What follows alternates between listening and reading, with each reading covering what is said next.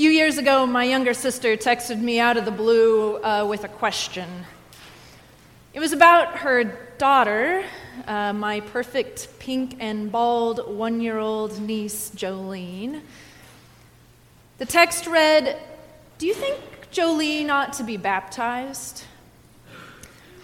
Now, you may think this a perfectly natural occasion and question, particularly if you have a priest in your family, but it actually was a source of great consternation to me.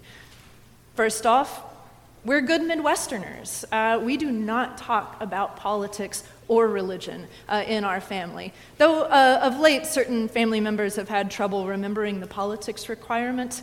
Uh, how are your Christmases? Uh, second, my sister is like the majority of folks in my family in that she is disinterested at best in religion and has no desire to attend a church. And third, I was a little worried about spraining my thumbs, you know? Have you ever asked someone a question and then immediately regretted it? Like, like something innocuous, like, how are you? And you've asked someone who overshares and then launches into a litany of their experiences until you have to forcefully extricate yourself from the one sided conversation? Is this just me? Or have you ever asked a bunch of New Yorkers their thoughts on the best Italian food? Um, and you realize that as their arguments escalate in volume, that you're never actually going to make it to dinner after all? Well, that's the danger when you ask a priest a theological question. I had some moments of self reflection to realize this danger for me, and I felt it as I typed and erased and retyped my thoughts about a dozen times, and decided I didn't want to be that person sending a sourced and footnoted essay via text. So I finally cleared it all out and said, I'd love to talk at Christmas.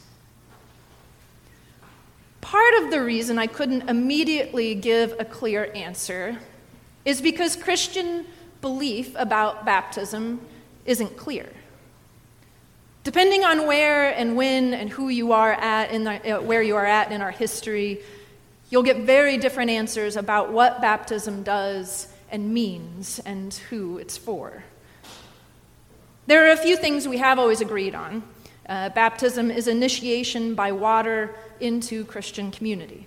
It's our entrance right into the body of Christ as we know it here on earth and his mystical body beyond it. We die in baptism, drowned actually into the death of Christ, and are raised into Christ's resurrection on the other side. And water, it's always involved. Though we've disagreed on whether a candidate uh, is fully immersed in a river while dressed in white, or, like I've experienced with more than a few toddlers, are held involuntarily still over a font for a few hasty sprinkles while they scream desperately for release.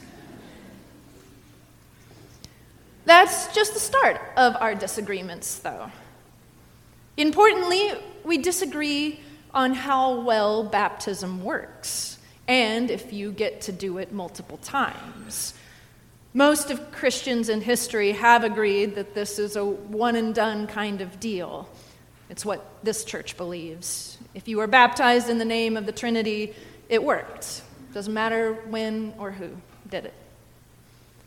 But I had a friend in seminary who came from the Baptist tradition where he was baptized something like 18 times because it just didn't seem to be sticking for him.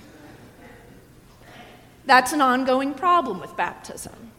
You die to sin, you're raised with Christ, and your sins are washed away. And now that new life looks conspicuously similar to the life that you had before. This is a real problem when you get only one shot. There was a time in the uh, early church where people started to wait until their deathbeds to be baptized to make sure that they were sinless at death. Um, obvious problem, difficult thing to time, right? Uh, not to mention the issue that if you survived your illness after baptism, it's a really long time to be good. Infant baptism is documented as early as the second century, uh, though folks argue that it's attested to in the Bible um, as it says that whole households were brought into the faith in baptism. Presumably, babies weren't ex- excluded from that. This practice started to be more pressing when Augustine proposes the doctrine of original sin in the fourth century, which meant Babies were in danger of dying in unrepentance and going to hell. Not a small fear given infant mortality rates at the time. I've changed in my life uh, from being a part of a tradition that baptized only when you were old enough to understand what you were doing. Makes sense to me.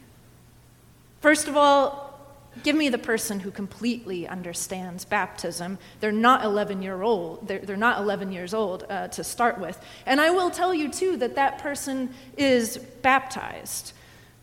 It's something learned from the inside in a way, not observed and codified. That is like all religious experiences. Baptism is more like love and less like a quantitative analysis.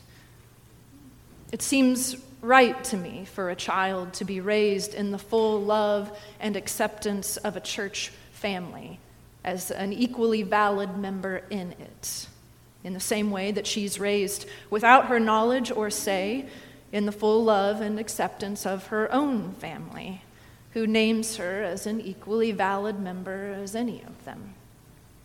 Later on, she'll be able to opt out, though we hope the love and support and foundation that she finds in her families will mean she doesn't, or that her opting out is simply a time for her to find what else she needs before returning to us. And it's this last part that was the source of my heartache with Jolene. Neither my sister nor I believed that Jolene needed to be baptized in order to be loved by God. We did not believe her soul to be in mortal danger. For my part, I wanted nothing more than to let this holy water on her pink, bald head to impart to her the dark knowledge that this basin holds that in her life will be pain and brokenness and death. That when she goes under, God goes with her. That there is new life on the other side, a resurrection planned for her from the beginning of time. But the piece that was missing was not me, but you. A community of people to say when I ask who will support this child in prayer and witness to learn these truths given to her at baptism, people who would stand up and say, That's us. We'll do this. A chosen family. I like that word, chosen. It's a good, sturdy church word that sometimes gets a bad rap. Christians have claimed that by baptism they become a chosen people, selected by God. It gets a bad rap because we have misused it over time to say who's in and who's out. And I'm in, chosen, special. But a chosen family exists because people who were otherwise strangers found a common love a bond beyond the inevitability of blood or backgrounds. It's actually the opposite of exclusion. A truth we learn in baptism is that it's in being loved that we are made capable of love. It's right that we begin the story of Jesus' family, the one you find yourself among right now, with an affirmation of love. That at the beginning of all possibility is a voice that says, You are my child, my beloved.